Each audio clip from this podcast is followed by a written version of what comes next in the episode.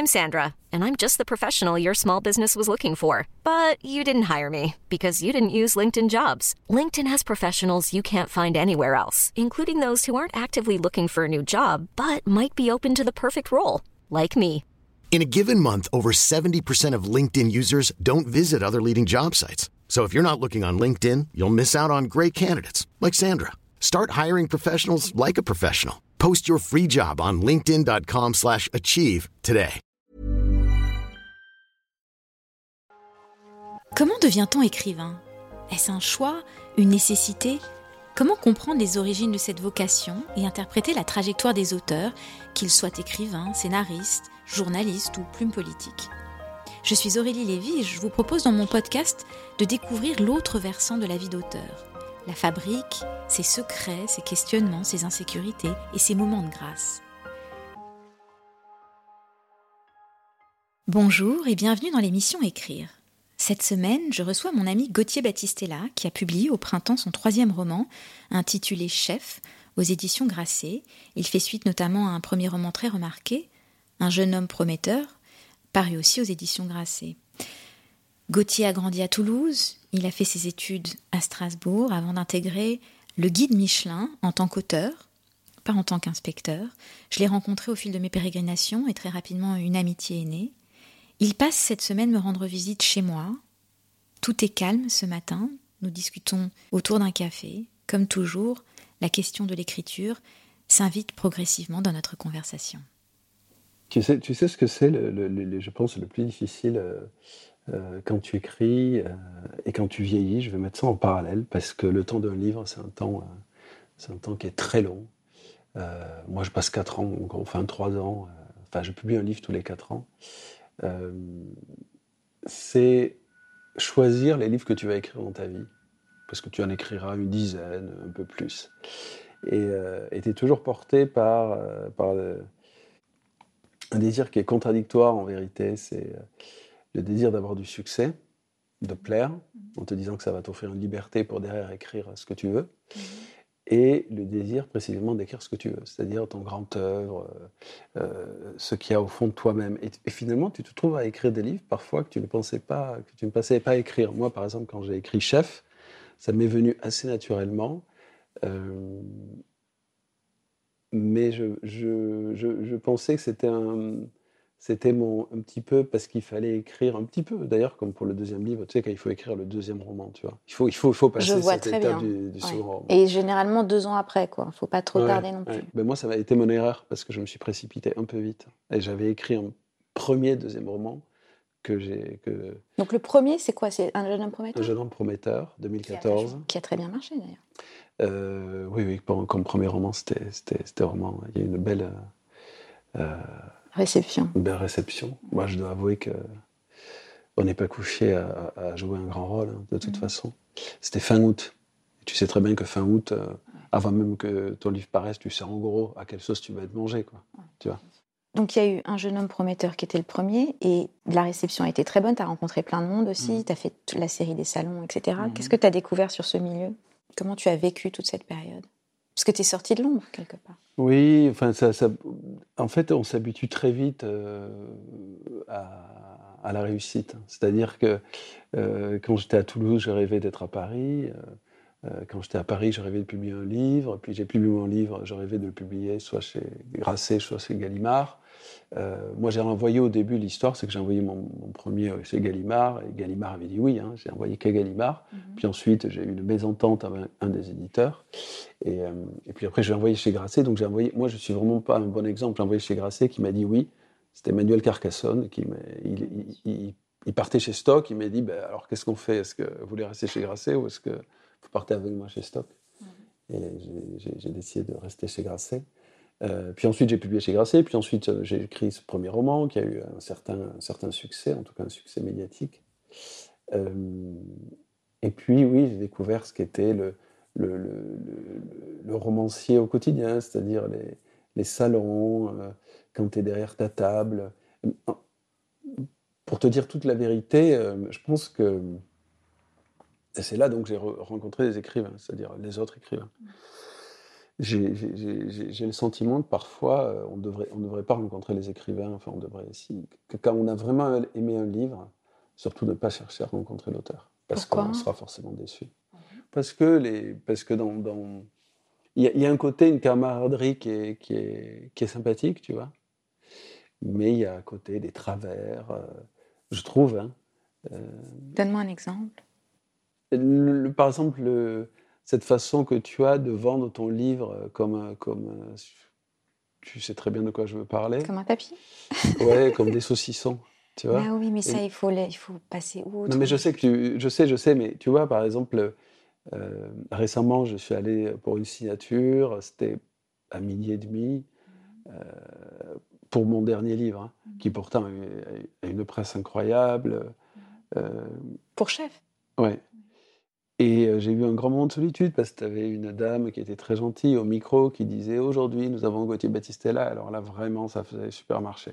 Tu vois, c'était. Mais tu t'en fous. Il y a une promo. Euh, c'est pas grave tout ça. Oui, mais c'est pas grave. C'est pas, pas grave. Mais c'est oui, je sais qu'il faut compartimenter, mais c'était je m'étais toujours dit euh, jeune, je me suis dit en vieillissant, quand, quand tu t'emmerdes dans une soirée, au lieu de fumer un paquet de cigarettes et, de boire, tu t'en vas. D'accord? Quand j'ai commencé à faire les salons littéraires, où tu vois, euh, il y a des endroits où tu te sens mal à l'aise, je me suis dit non, c'est terminé, je ne le ferai pas. Et tant pis si je ne vends pas 10 livres. Je, je... Tu vois ce que je veux dire? Ouais, mais je sais pas. Si tu veux, je pense déjà à la chance que j'ai, ne serait-ce que d'être là. Ça fait partie du job. Tu ravales ton ego, deux secondes, tu ravales ton ego et toute la mythologie autour de l'artiste et, le, et, le, et, et, même ta sensibilité parce que c'est épuisant. Moi, je, moi, je, moi, je parlerai pas d'ego, je parlerai de sensibilité précisément. C'est le job et c'est la partie plus ingrate du job. De la même façon que dans l'écriture, certains aspects sont ingrats, euh, l'aspect correction, l'aspect fact-check, euh, les bouquins super chiants que tu dois lire pour t'informer du sujet que tu vas aborder, c'est très ingrat. Non? Si, si, mais là, moi, pour moi, euh, d'accord, je comprends. Et dans les salons littéraires, il m'arrive de. En fait, en tout cas, je suis. Euh, j'ai du mal à accrocher euh, l'attention des personnes. Tu sais, à côté de moi, il y en avait qui disaient Ah, pour un livre acheté, un, marque-page offert. À la limite, à la limite, je veux bien être derrière ma chaise, discuter un petit peu avec les lecteurs, etc. Mais là, le côté. le micro, et aujourd'hui, nous avons Gauthier Battistella. Et moi, j'en vois qui, qui sont invités dans aucun salon, qui ont eu aucune presse sur des livres vraiment très bons. C'est extrêmement violent. Non, mais c'est extrêmement violent. on est, entouré de beaucoup plus de bons auteurs qui, dont on ne parle pas que de. Tu es, tu es d'accord Rien que pour ça, on devrait faire attention. Non, non, non, mais évidemment, moi, je, moi, je... en fait, c'est parce, que tu m'as attiré sur ce sujet. Oui, oui. Euh, je suis ravi d'être chez Grasset. Euh, chez Grasset, on est. Euh, je suis pas sur un paquebot. Je suis sur un petit voilier. tout le monde est là, à bord on s'appelle régulièrement, il y a un soutien psychologique des auteurs qui est indispensable actuellement, parce qu'il faut bien voir que euh, pendant tout le Covid, les gens ont lu, et moi je sors une année d'élection, et, euh, et un moment où on a ce qu'on appelle la sidération ukrainienne. C'est-à-dire, il n'y a plus personne dans les librairies. Les libraires disent on n'a disent on n'a pas vu ça depuis euh, la première guerre en Irak. Tu vois, c'est pas de chance. Depuis 91, tu vois. En même temps, ils ont eu une très bonne année avec le Covid. Ils ont eu deux ans extraordinaires. Sauf que moi, je, me, je pense aussi à, à, mon, mon, objet, mon petit objet. Je veux revenir sur ce truc de séduction, parce que c'est vrai qu'on entretient un rapport de séduction avec le monde en général. C'est une chose qui nous caractérise. Je pense que l'écrivain en général, euh, euh, tu vois bien, entretient un rapport de séduction. Euh, et d'ailleurs, quand il est déçu, c'est extrêmement violent. Tu sais, par exemple, tu vois, tu regardes sur Instagram. Moi, je n'étais pas sur Instagram. Je me suis mis sur Instagram parce que Grasset m'a dit, va sur Instagram. Et je vois à certains écrivains que je ne nommerai pas, qui tartinent tous les jours parce qu'ils sont dans... Et c'est des écrivains à succès, parce qu'ils attendent qu'on leur dise à chaque instant qu'on les aime, tu vois. Et chaque like pour eux, tu vois, c'est du baume. Mais c'est fou. Moi, je suis dans un rapport peut-être de séduction de la personne, directement, plutôt que ça. D'où ça vient? Quelle est l'origine plus ben Moi, je peux te le dire. C'est peut-être euh, quand, quand, on était jeune, euh, dans la cour d'école, il y avait peut-être des enfants qui étaient à côté, ou euh, qui, qui, réfléchissait à des choses auxquelles les enfants réfléchissent, les autres de ton âge réfléchiraient cinq ans plus tard. Euh, moi, j'ai été fils de prof dans le collège de ma mère, c'était pas toujours facile. J'ai eu des moments de, solitude, euh, j'étais un petit peu rondouillard. Je pense qu'en fait, cette espèce de construction de l'enfance fait que quand on arrive à, dépasser ça, parce que voilà, parce que finalement on dépasse en grandissant, parce que plus on s'élève, on va dire, intellectuellement, je veux dire, ou dans les classes, plus on rencontre des gens qui nous ressemblent. Quand je suis arrivé à Nippocane, je passe fait les classes prépa, où tu, rencontres des gens qui peut-être ont eu les mêmes inquiétudes que toi, les mêmes doutes. Et c'est en fait, et, et, je pense qu'on garde tellement de choses de l'enfance.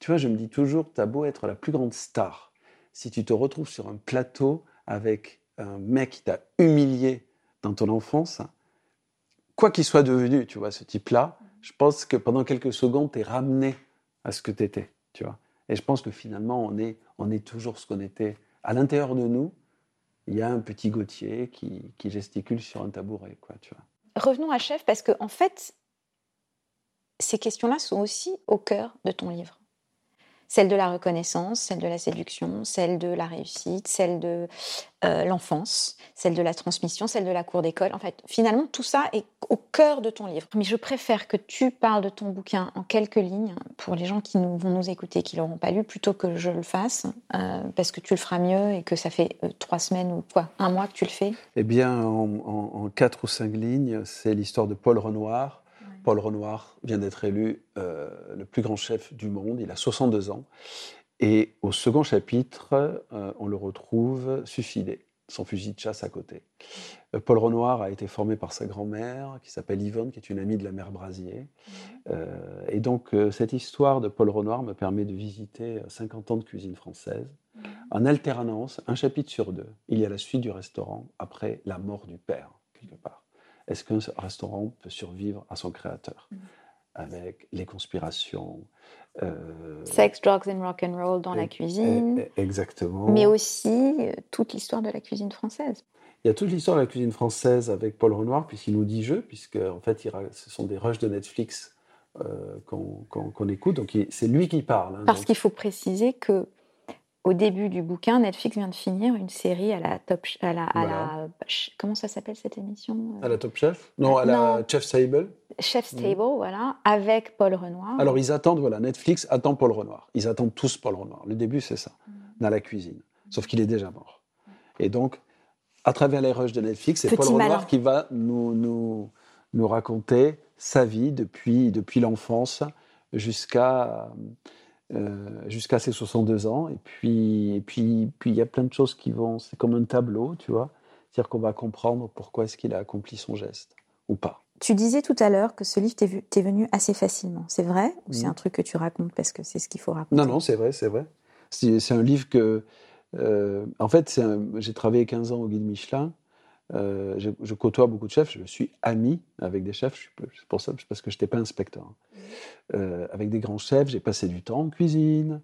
Euh, à une époque, Alain Ducasse, il voulait écrire quelque chose sur le Plaza Athénée, donc je m'étais déguisé en commis, j'arrivais le matin et je repartais le soir. Les gens dans la cuisine ne savaient pas qui j'étais, je prenais des notes, il y avait neuf nationalités différentes, il y, avait du, il y a eu du sang, des tensions, il y a aussi des moments d'excellence, de douceur, de compagnonnage, de complicité. Et tout ça, j'ai eu envie de le raconter. En fait, j'ai eu surtout, j'ai été poussé à le raconter par euh, les deux années de confinement qu'on a vécues, euh, où, euh, où, finalement on nous, disait, ben, en fait, en, nous disant de rester à la maison, on, cassait un petit peu ce, lien social qui fait que nous sommes des êtres de, des êtres d'affect, des êtres de chair, des êtres de chair, de sensations. En fait, ce qu'il y avait de plus violent dans le confinement, c'était de, nous enfermer chacun chez nous et quasiment de nous empêcher de communiquer. Parce que certes, on avait, on avait Zoom, etc., mais on a arrêté de communiquer comme nous, par exemple, on communique, on communique tous les deux là, les yeux dans les yeux. Euh, et donc, j'ai commencé à écrire. Euh, euh, au début, je voulais écrire quelque chose autour de la convivialité, de ce qu'on avait perdu, tu vois. Et finalement, c'est devenu l'histoire de Paul Renoir, c'est devenu l'histoire de la cuisine. Et puis, ça me permet aussi de raconter non seulement ce que la cuisine a été, et ce qu'elle est en train de devenir. Oui, parce que euh, ce qui est fort plaisant dans ton livre, c'est cette juxtaposition entre l'histoire de ce terroir, de cette cuisine, de, cette gastronomie française euh, qui est aussi l'histoire de France, et euh, les problématiques extrêmement contemporaines de célébrités, de réseaux sociaux, mmh. de hype, etc., mmh. mais qui devaient exister déjà à l'époque aussi. Mmh. D'abord, je trouve que tu as très bien construit le, livre. Bon, c'est une construction très cinématographique, très c'est très scénarisé finalement, non? Je dois l'avouer, ouais, C'est une construction... Euh, Avec des chapitres très courts, finalement, il y a deux romans en un. Il y a un roman qui s'étend sur euh, plus de 60 ans, et le deuxième, finalement, ne dure que trois mois. Et il fallait que ces deux temporalités s'enflent et désenflent en permanence pour se répondre. Parce que tu vois, d'un chapitre à l'autre, on découvre, euh, on découvre le, le, fils Mathias, puis dans le chapitre suivant, il, est devenu grand. Et il y a, des, il y a des, les, deux, les, deux, les deux côtés doivent dialoguer, apporter. Euh, chaque partie apporte à, ce qui a précédé. Ça, a été, ça a été intéressant d'ailleurs de tisser ça. Alors moi j'ai une question très personnelle. Qu'est-ce qui s'est passé dans ta vie, à toi, dans ta vie personnelle, dans ce que tu as compris de ta propre histoire, pour invoquer ce roman? Tu te marres parce que je sais des trucs sur toi. non, non, et puis en fait, ce qui t'intéresse, c'est ça. Mais j'aime bien parler de ça parce qu'en fait, tu as dit quelque chose de très vrai. Déjà, que c'est pas que, que l'histoire de la cuisine française, c'est aussi l'histoire de France. Et que c'est pas un. je vais dire ça sans. C'est pas un bouquin de cuisine, c'est un roman. C'est beaucoup plus une histoire de France. et c'est l'histoire d'un homme. Lamartine étant revenant beaucoup, donc je pense que tu as un petit fait pour la Deuxième République mm. et pour le romantisme. Et pour une forme de lyrisme, euh, ta langue est extrêmement lyrique, mais tu l'es, alors ça je tiens à le dire aux gens qui vont nous écouter, tu l'es dans la vie de tous les jours. Hein. Tu es lyrique dans tes textos. Es à chaque... c'est comment tu viens prendre un café? Non, non, non, c'est tout. C'est... chaque fois, c'est la, la réponse est toujours très lyrique. Ce qui est éminemment sympathique, et, mais on sent que tu as été un gamin qui a lu. Bon, après aussi, il faut préciser que, bon, ta grande posture, c'est je ne lis pas de littérature contemporaine. Bon, soit, ce qui a tendance à m'énerver un petit peu quand tu dis ça, mais, mais enfin, pas m'énerver. En fait, en fait c'est la vérité. Hein. Bah alors, parle-moi de ça. Pourquoi Est-ce que c'est une coquetterie, une posture, une peur de te confronter, de perdre ton temps? Parce qu'on ne sait jamais avec la littérature contemporaine si elle va être bonne ou pas. C'est quoi le truc? Si je dis ça, je ne vais, pas me faire des amis, mais euh, oui, c'est une peur de perdre mon temps. En fait, si tu veux, le, les siècles, le tamis des siècles nous, offre le meilleur, tu vois. En fait, je suis rarement attiré par les intrigues euh, des, livres dont je, dont je lis les résumés aujourd'hui. Et ce sont des, on, est, on est quand même, je pensais qu'on était sorti de, de l'autofiction, et pas du tout, en fait. Et là, on arrive dans une littérature qui est de plus en plus. Euh, euh, qui, une littérature qui veut dire des choses sur la société. Euh, et qui se proclame comme tel. Ben moi, j'aime bien que la littérature elle dise des choses sur la société de son temps, mais sans se proclamer comme telle. Voilà. Mais qu'est-ce que ton livre dit de la société, justement?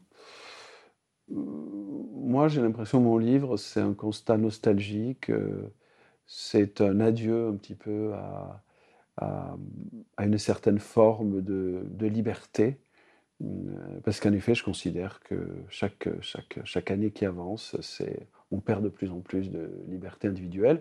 Puis personne ne s'en rend compte, ou alors c'est totalement accepté. Euh, ce qui s'est passé lors de l'épisode du Covid est assez saisissant, c'est-à-dire que on te dit le masque ne sert à rien, personne n'a de masque, puis le masque sert à quelque chose, ah tiens, puis une deuxième dose, une troisième dose, puis pourquoi pas une quatrième. Puis les gens suivent, en fait, et les gens suivent non seulement d'une façon moutonnière, mais d'une façon aussi destructrice pour ceux qui refusent de suivre, euh, de refusent d'aller là où ils vont. C'est-à-dire que tu avais une condescendance dans les médias, d'ailleurs même au niveau du gouvernement, euh, qui, était, euh, qui était pour ceux qui, qui juste émettaient des doutes. Mmh. C'est-à-dire qu'on nous a, on nous a, on nous a appris à douter. Et, mais Gauthier, pour revenir à ton livre, je trouve que ce que tu racontes dans le livre n'est pas tout à fait ça, justement. Il y a un très très beau chapitre sur la guerre sur la grand-mère de Paul Renoir. Donc il faut expliquer que Paul Renoir, il a été formé par sa grand-mère, qui était une femme absolument éblouissante, époustouflante, qui était une agricultrice, qui a, qui a monté ce restaurant, qui a été finalement étoilée. Mhm. Je pense que ce n'est pas un hasard d'ailleurs si c'est une femme. Si je pense que tu joues aussi sur, euh, sur la place des femmes dans la cuisine et c'est important, c'est aussi au cœur du livre. Euh, mais Bah, C'est-à-dire que c'est une tu place vois quand bien même que c'était de la restriction pure. Donc ce dont tu parles aujourd'hui, là, en espèce de d'homme euh, contemporain euh, effaré par le monde dans lequel on vit, il était tout aussi répressif. Enfin, cette, cette liberté dont tu parles, elle n'était pas forcément là à l'époque. Donc oui, je pense que c'est plus une affaire de nostalgie que de, que de réel... euh, euh, je ne sais pas si ce que tu dis est aussi fondé que ça, tu vois, puisque même dans ton bouquin, tu ne te rends même pas compte toi-même des, de- des- des restrictions que, que, que subit Non, ce attends. Renoir dans son livre. Aurélie, Aurélie. Là, on parle de la guerre. Là, que je sache, on n'est pas en guerre. Et d'ailleurs, la preuve, il a suffi que Poutine intervienne en Ukraine pour que le Covid disparaisse. C'est tout. Non, ce que je, ce que je reproche à la société actuelle, c'est que c'est une transformation progressive de euh, tout le monde en esclave médiatique. Tu vois bien. Les gens, ne, les gens sont perfusés à BFM, à CNews, etc. Mais même nous, pas à- même nous en tant qu'auteurs, on en parlait quand tu es arrivé. Euh, ben, on parlait des Oscars, mais moi, par exemple, Non, non, en, nous en tant qu'auteurs, on est obligé de se vendre et de faire les choses. Enfin, Ah oui, bien sûr, bien sûr, bien sûr, bien Oui. sûr. Mais de toute façon, euh, on, me- on me- on- on me l'a dit récemment, aujourd'hui, euh, l'auteur, euh, il a écrit un livre, alors ça, ça compte pour 25%, et 75%, c'est... euh, euh, tout le reste, c'est de se montrer, de sourire, de parler, de savoir parler de son livre, d'être sympathique, Mhm. euh, de faire des podcasts. non, en fait, ce- mon livre, en fait, il y a aussi, euh, évidemment, pas uniquement de la nostalgie, il y a des constats sur le fait que la, la- la- la- je trouve que la gastronomie est- a toujours évolué enfin, en même temps que la société. Tu sais, on parle très brièvement. hein. On parle de la nouvelle cuisine avec euh, la bande à Bocuse. ben, c'est le moment du nouveau roman, du nouvel observateur, de, de la nouvelle vague. On parle de la éditions de minuit. des éditions de minuit. Non, mais il y, a- y y ce mouvement complètement fou qui est, qui est- qui- qui est dans les années 70. Ensuite, la cuisine moléculaire dans les années 2000, finalement, c'est le moment de la guerre en Irak, c'est le moment où Villepin fait son discours et où le, le Pentagone se dit ben, on va attaquer la France là où ça lui fait mal, à sa gastronomie, à son luxe.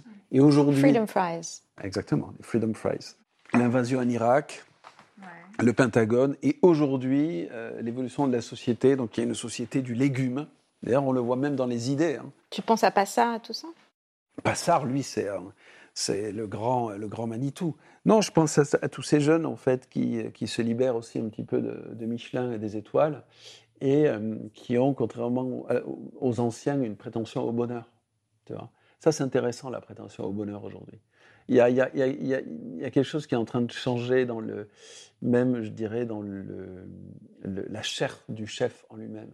On n'a plus ces gars qui ont quitté l'école à 15 ans, qui sont des, des types très durs, comme, comme Paul Renoir. On est plus des gens comme Christophe dans mon livre. Euh, Alors Christophe, faut expliquer qui il est. Christophe va reprendre, euh, va reprendre la cuisine à la mort de Paul Renoir. Il il s'y attendait pas, il n'était pas complètement formé pour. Et il, va, se- il, va, il va se chercher, il va essayer de tuer symboliquement le père qu'il a formé et d'entrer dans, dans, dans, dans, dans cette, dans cette, cette société aussi qui est devenue très médiatique, la société des chefs. C'est-à-dire, tu sais, tout à l'heure on parlait des stars. Euh, Aujourd'hui, les chefs euh, sont, euh, sont starisés à un point insensé. hein. Ton livre m'a beaucoup touchée pour plusieurs raisons. D'abord parce que j'ai moi-même, il y a quelques années, euh, quand j'étais d'ailleurs enceinte, j'ai fait le Tour de France avec Anthony Bourdin. Et donc ton bouquin m'a euh, d'autant plus touchée que, que euh, Anthony s'est suicidé. Euh, donc pour, le- pour les Français qui ne connaissent pas Anthony Bourdin, c'est un ancien chef qui n'était pas d'ailleurs un très grand cuisinier, mais qui était un très bon écrivain et qui a écrit un bouquin dans les années 80 qui s'appelait Kitchen Confidential, qui justement dévoilait les coulisses euh, des restaurants, euh, la drogue, le sexe, les bakchiches, la violence, le, la mafia, la cruauté, et puis, le côté aussi extrêmement glamour de tout ce milieu. Et donc, il- il- il- voilà, c'était une sorte de- Voilà, il ouvrait une fenêtre sur cet univers qui était peu connu, avec une vraie voix euh, d'écrivain. C'est bien décrit, c'est à peu près Ouais, ça. oui, et puis ensuite, il C'est s'est quelqu'un que je attelé. respectais beaucoup. ouais. Ouais. Et qui était politiquement engagé, qui était Mm. irrévérencieux, euh, Mm. donc quelqu'un d'assez assez fascinant. Et puis, il est devenu très, très, très populaire parce qu'il avait une émission qui s'appelait No Reservation. Il y en a eu plusieurs. Il voyageait à travers le monde et il goûtait de la nourriture locale et puis il s'entretenait avec les gens euh, euh, dans les différents euh, pays où il voyageait. Et moi, j'ai eu la chance de faire le, euh, la Bretagne avec lui, toute la Bretagne, et le Sud aussi. Et en Bretagne, on a passé trois jours avec Olivier Rollinger. Et donc Olivier nous a parlé aussi de, de ce moment où c'était étouffant d'avoir les étoiles, en fait, et qu'il avait plus envie de ça. Et il a renoncé. Olivier est le premier à avoir renoncé à, à avoir euh, rendu ses trois étoiles. Et à, à Michelin, et ça a été accepté par Michelin, ce qui est extrêmement rare. Et donc, tu peux imaginer comme ton livre euh, m'a- parlé, m'a plu. Non, mais c'est vrai qu'en plus, tu parles d'Anthony Bourdain. euh, euh, qui- Parce qu'il y a ce qui- suicide. il s'est suicidé dans un, dans un restaurant. hein, le il s'est suicidé dans un restaurant, celui Euh, d'un grand chef. Ouais. Euh, et c'est vrai que je parle un petit peu. Alors, je parle du suicide. Il y a. On, on passe souvent à l'oiseau, mais moi, je me suis. Enfin, moi, le cas Benoît Violier me, me, stupéfie, me stupéfie plus. Pourquoi? Enfin, Explique qui il est d'ailleurs, parce que tout le monde ne va pas savoir. D'accord. Alors, il y a, y y Bernard Loiseau en 2003 qui, qui se, qui se suicide. Il faut savoir juste, je fais une parenthèse sur Loiseau. Il entre, euh, il entre chez lui. Il y a son fils Bastien qui est devant un match de foot. Il lui dit de sortir. Bastien ne sort pas tout de suite. Il lui dit de sortir, etc. Donc, en fait, la, la volonté de Loiseau de, de, De donner, de mettre un terme à sa vie. De mettre terme à sa vie a, a duré pendant ces longues, éternelles 15-20 minutes. Benoît Violier, lui, euh, c'est un grand chef euh, à l'hôtel de ville de Crissier, qui venait d'être élu meilleur chef du monde, euh, qui était visiblement un chef sans histoire, qui que, aimé par sa femme. Et, lui, en revanche, c'est un petit peu ce que je raconte dans mon livre. c'est un, très grand chasseur, Benoît Violier. Il a écrit une encyclopédie sur le gibier à poil et à plumes qui est extraordinaire, un peu la 18e siècle, tu vois. Il rentre chez lui, il a posé son fusil, la, porte claque et le fusil tombe à ses pieds. Et là, on entend un bruit et c'est terminé. Et, en fait, ce, qui m'a marqué, c'est qu'est-ce qui s'est passé à ce moment-là euh, dans sa tête. C'est l'exergue que je mets de Oscar Wilde. Quand les, dieux veulent perdre les hommes, ils exaucent, ils, ils exaucent tous leurs vœux. Euh, et je, et je- je me suis dit, est-ce que en fait, il ne s'est pas retrouvé nu tout en haut de la montagne? Il a regardé autour de lui et il n'y avait, euh, il n'y avait plus Rien rien à- à conquérir. Ouais.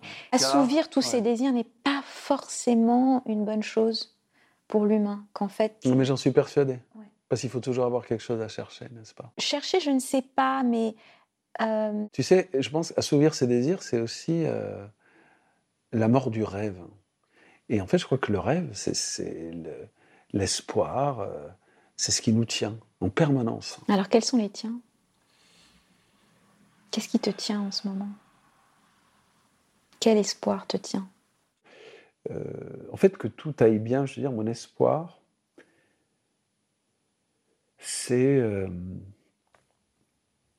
c'est que tout le monde aille bien. Alors, c'est un peu simple comme réponse, mais Leonard Cohen, il avait cette image, tu sais, euh, quand il parlait de The State of Grace, d'un ski qui descend une pente, tu sais, sur une pente de neige, comme ça. Tu sais, c'est vraiment une image à Leonard Cohen. quoi. Et j'aimerais que ma vie, ce soit ça.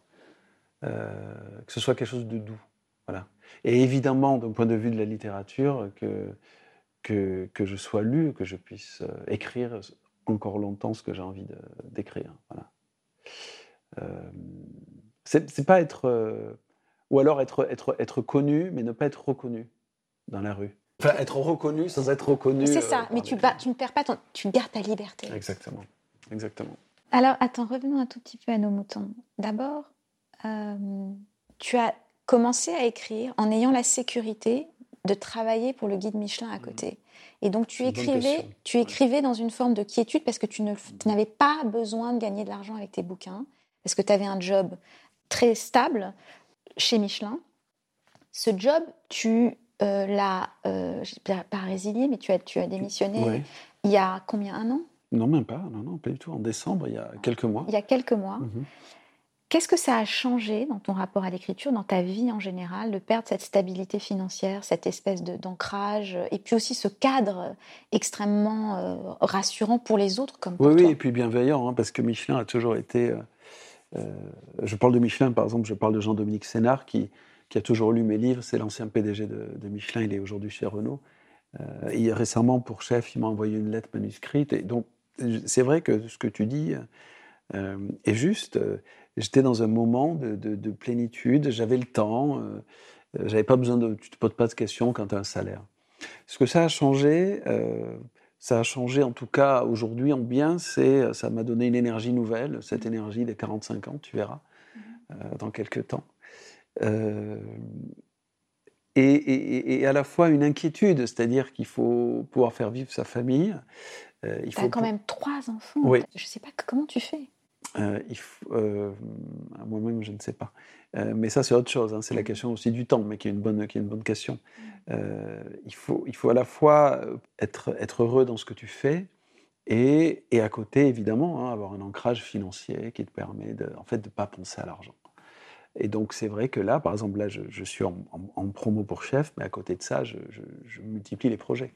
On parlait tout à l'heure de mon voyage en Afrique du Sud pour le Figaro Magazine c'est extraordinaire. J'ai fait un papier sur Dublin et Joyce, là je pars sur les traces d'Agatha Christie, mais ça fait aussi partie de, de cette nouvelle économie. Euh, donc j'ai un autre projet à côté, voilà, qui peut, qui mais peut, qui peut tu te sens pas... mais... En fait, tu découvres le monde de l'indépendance. Oui, tout à fait. Et c'est dur, parce que tu es mm. obligé de cumuler. Tu n'as pas l'impression que parfois ton, ton esprit part en trop de directions euh, que tu dois te. Mais, mais je l'accepte, Aurélie, te, parce que. Te démultiplier, tu vois ce que je veux dire? Je l'accepte parce que je me dis, c'est la première année, c'est normal. Tu vois, la première année, j'ai créé une, une, SAS, tu vois, pour pouvoir facturer, par exemple. Euh, c'est euh, extrêmement compliqué. Je déteste l'administratif. Je me dis, bon, faut que je passe par là. Et en effet, j'ai beaucoup de projets. J'ai des BD, j'ai un projet de série, euh, un projet de série télé. oui, comme moi. Tu es obligé d'avoir 30 voilà. trucs sur le feu.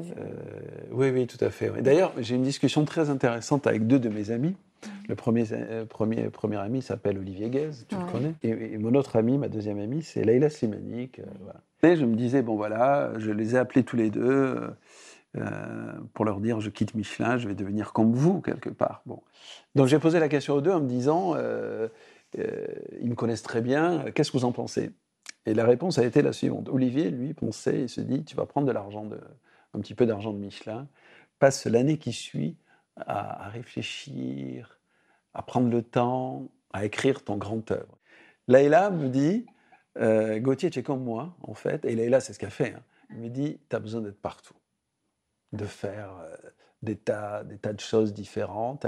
Et j'avoue que j'ai plutôt. C'est pas que j'ai choisi, en fait, euh, Leïla, c'est qu'en fait, j'ai une prédisposition. Tu vois, la chanson tu, des. Tu crois pas qu'ils te parlaient d'eux, tous les deux, en te disant ça? Euh, bien sûr, bien sûr. Bien sûr, c'est parce que eux, c'est ce qu'ils ce qu'ils font. Quoi. Revenons à toi, puisque c'est toi qui m'intéresse. Donc, ce deuxième bouquin, tu t'es senti une pression, justement, ayant eu le premier, aussi une pression de temps. Donc, le deuxième, tu l'as fait un peu vite, parce que tu Non, je ne l'ai pas fait un peu vite. Euh, oui, j'avais commencé un peu vite, et ensuite, je j'ai jeté 180 pages et j'ai recommencé. J'ai écrit en neuf mois ce que l'homme a cru voir. Voilà. Qui était, euh, en fait, si tu veux, le premier, c'était l'histoire de Rassignac qui partait à Paris. Le second, c'était l'histoire d'un ancien racien qui rentrait parce qu'il y avait un secret énorme. Euh, c'était l'histoire d'un homme qui, qui, dont, la spécialité était l'effacement de la mémoire numérique des individus, c'est-à-dire qu'il avait le passé des gens et leur permettait en fait d'avoir un, futur. Et lui, il était persuadé, il était perclus d'évidence que lui avait complètement effacé son passé. Et en réalité, il a suffi d'un coup de fil pour le ramener. Et en fait, le, le lecteur va découvrir, parce que ma première partie est un narrateur, un narrateur omniscient à troisième personne du singulier, donc on voit ce type antipathique, etc. Et dès qu'il remet le pied dans le jardin de son enfance, il dit je, et tu te rends compte que ce type antipathique n'est pas si antipathique, puisque dès que tu entres dans la conscience de quelqu'un, tu vois, c'est comme si on entrait dans la conscience de Vladimir Poutine, on se rendrait compte que c'est un gros nounours. oui, à voir. Par contre, tu touches à quelque chose. Je pense que le trait commun, de tous tes livres, c'est celui du secret et du secret familial. Il se trouve que, moi je pense que c'est ça le cœur de ton œuvre. tout est, et, de ta personnalité et de ton histoire personnelle. Mais déjà, qu'est-ce que, qu'est-ce que ce que je viens de dire t'évoque? Quand tu dis que le secret me passionne, euh, je pense que dans mes romans, en effet, j'ai des, j'ai des angoisses qui, qui reviennent, euh, ou des angoisses, ou des... On parlait de nostalgie tout à l'heure. Le secret de famille est, aussi un matériau romanesque passionnant, c'est-à-dire que tous mes romans, je les ai construits aussi comme des... On, peut, on parlait, là tu m'as dit que c'était assez cinématographique, comme des thrillers, ou des thrillers ou des polars. C'est-à-dire mmh. qu'en effet, à la fin du livre, quand on est arrivé à la fin du livre, on se retourne vers le livre, on se dit, ah tiens, c'était ça. Et de la même façon, dans Chef, c'est le cas. Euh, le... En quoi tes secrets de famille ont bouleversé ton existence? La révélation de secrets de famille. C'est très étrange parce que quand tu, quand tu apprends quelque chose que tu ignorais, euh, il faut un jeu intellectuel pour y croire. C'est-à-dire, euh, tu sais, parfois, je vais faire une comparaison étrange, mais quand j'étais en Chine devant les pains de sucre et que je regardais ce paysage, tellement étonnant que je devais prendre du recul pour l'admirer. Ou alors, ou alors j'admirais le paysage une fois que je ne le voyais plus. Et pour les secrets, ça en fait la même chose, c'est-à-dire que je, je, commence à y croire quand je n'y pense plus.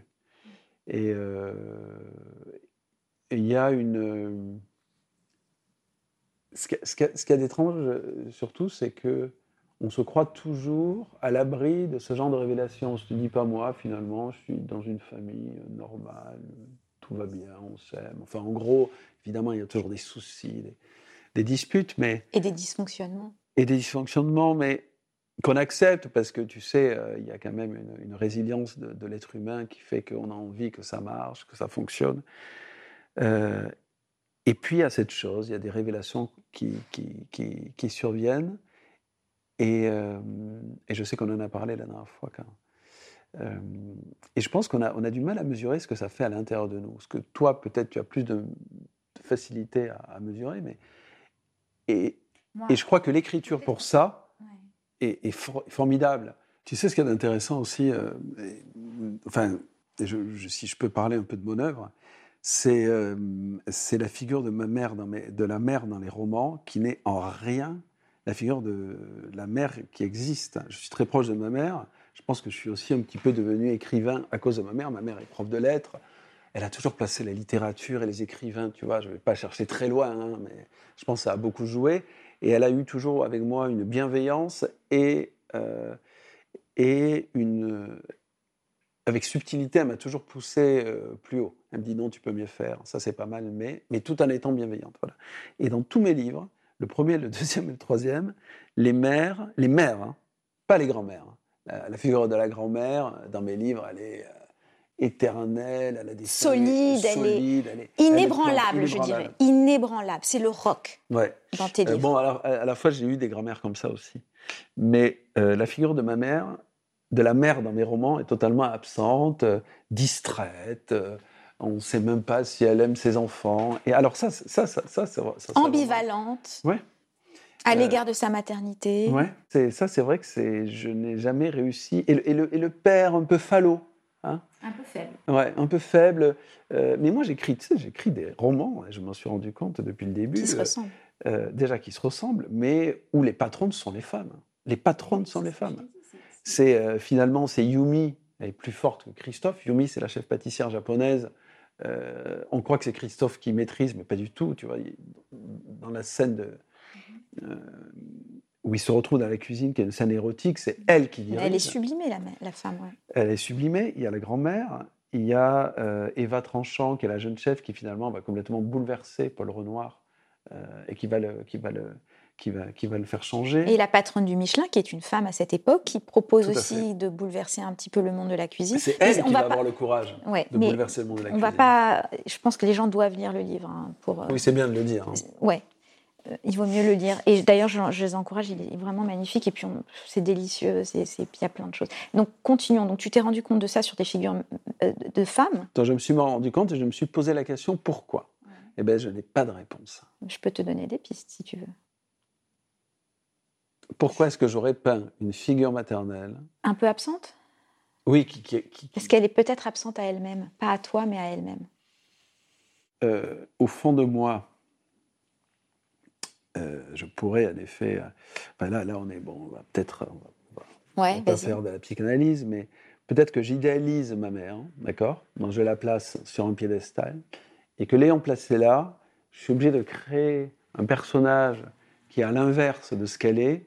Comme ça, je n'effleure pas la statue. Le suicide, ça vient d'où? Ça revient aussi. Le suicide, euh, C'est quoi cette je chose t'avoue que c'est quand même. un- euh, déjà, c'est une question qui est. C'est Camus qui disait que c'était en fait la seule question philosophique qui soit le suicide. Mhm. Tu y as déjà pensé? Moi? Non, Ouais. pas du tout. Et, euh, et je parle de Sisyphe d'ailleurs, c'est assez drôle. Euh, À un moment, j'ai dit, il faut. Euh, je pense pas que Sisyphe soit, comme le prétend Camus, euh, heureux. Parce que les chefs sont décisifs, c'est-à-dire cette façon de recommencer quotidiennement, quotidiennement.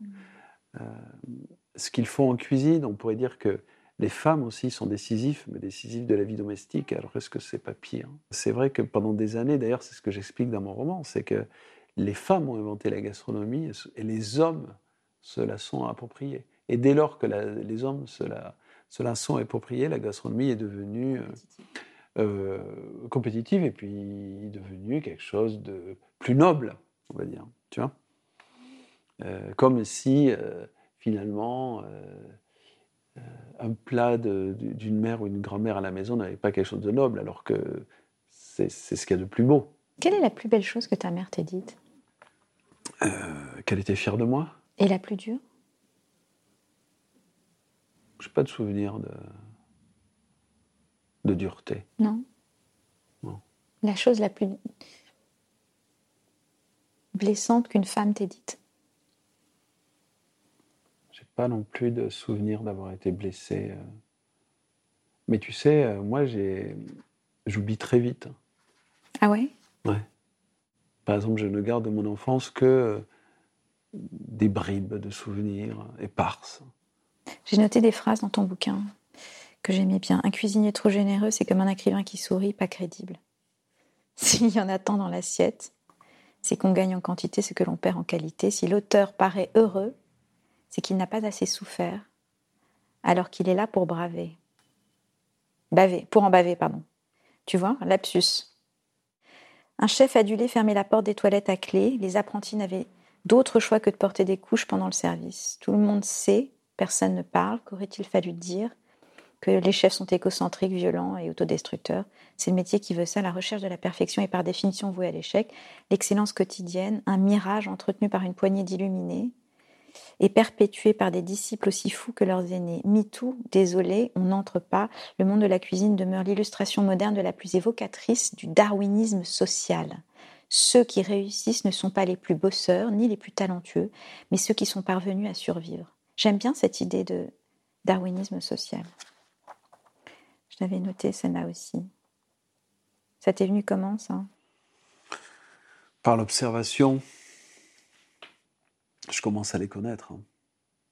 Dans la famille, on a le chagrin timide. Ça vaut pour ta famille? C'est ce que tu dis, page 102. Mhm. Ouais? Ça veut dire qu'on a le chagrin élégant aussi. Donc il y a quand même une forme d'esthétisme dans tout ça. Mhm. Moi, on a le chagrin de. Moi, je suis à moitié. euh, je suis italien et espagnol, et euh, ce sont des, sont des, des gens qui ont vécu euh, des choses difficiles et qui, en effet, ont le chagrin élégant. Ils souffrent, mais ils se taisent. hein. Contrairement à, à vraiment à, notre époque. Où il faut vraiment dire quand tu souffres. Même quand tu souffres pas, il faut dire que tu souffres. hein. C'est-à-dire? C'est-à-dire qu'on est. euh,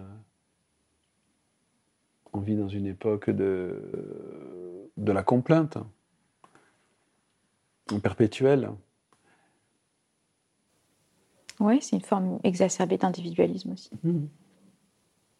Il faut signifier la singularité de son état d'âme. J'ai une dernière petite question, euh, même si c'est une belle manière de terminer sur ce sujet. Je voulais juste te parler du processus créatif. Tu me dis souvent que toi, tu as besoin, pour écrire, tu as besoin que tout soit calme, plutôt apaisé, que les choses soient bien organisées. C'est toujours le cas. Et quel est ton processus Quand est-ce que tu écris plutôt le matin Comment tu...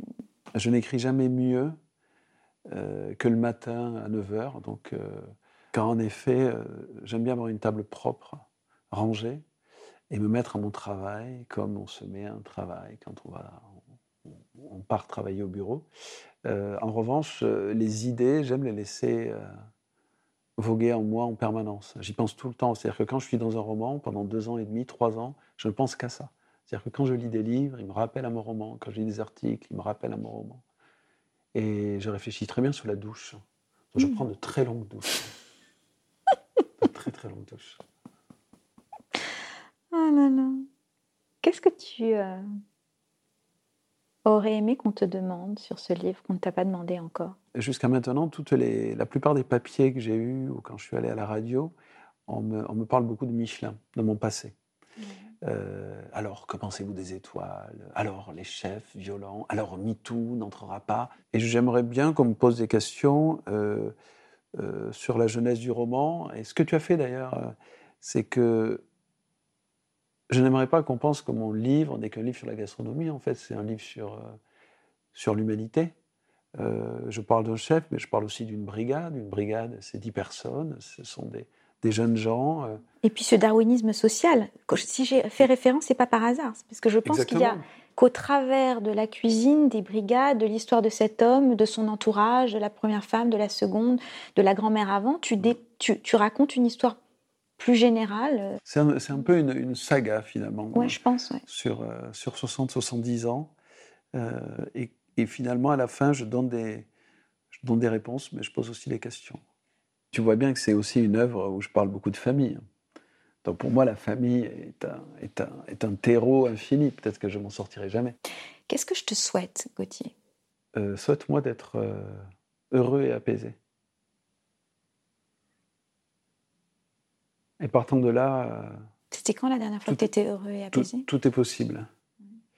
Je crois que je suis généralement plutôt ces temps-ci dans un moment. Euh, d'apaisement, euh, sachant que je ne le serai jamais. Donc, euh, chacun a sa. Euh,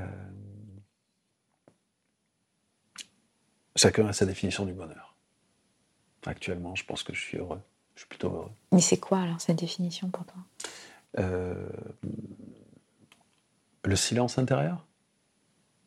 Ou alors euh, des murmures lointains? Non, mais euh, Gauthier, tu te fous de moi. Le silence intérieur, mais tu n'as jamais le silence intérieur. Tu m'as pas l'air de ben quelqu'un qui cultive le silence intérieur. Ben là, depuis une heure, euh, plutôt. C'est vrai? Je vais le prendre comme un compliment. Je me dis que tu vois, finalement, cette expérience est avérée apaisante? Est-ce qu'on peut souhaiter qu'elle le soit aussi pour les gens qui nous écoutent? Car tu sais que mon souhait le plus profond avec ce podcast, D'abord, c'est de démystifier euh, tout le monde de l'écriture, de vraiment partager euh, les conversations informelles et, et, et, oh, bienveillant. c'est un mot galvaudé aussi. Mais... Non, mais ce qu'il y a de bien, ce que tu fais, c'est qu'en fait, tu rends l'auteur euh, complice de l'auditeur. Peut-être que les gens vont se rendre compte que finalement. Et puis qu'on cherche finalement ce que tout le monde cherche. Bien sûr. Avec un, moyen différent. Et que personne n'a les réponses mm. et on fait tous comme on peut, en règle générale. On fait tous comme on peut. Et j'aimerais juste. On essaie de s'arranger avec Exactement. Alors on laisse, les, on laisse les gens sur cette idée qu'on fait tous comme on peut. Et, et puis les inviter à lire ton livre que je trouve vraiment très beau, un, un très très beau travail. Et on sent qu'il y a aussi beaucoup beaucoup de travail derrière ce livre. Donc félicitations.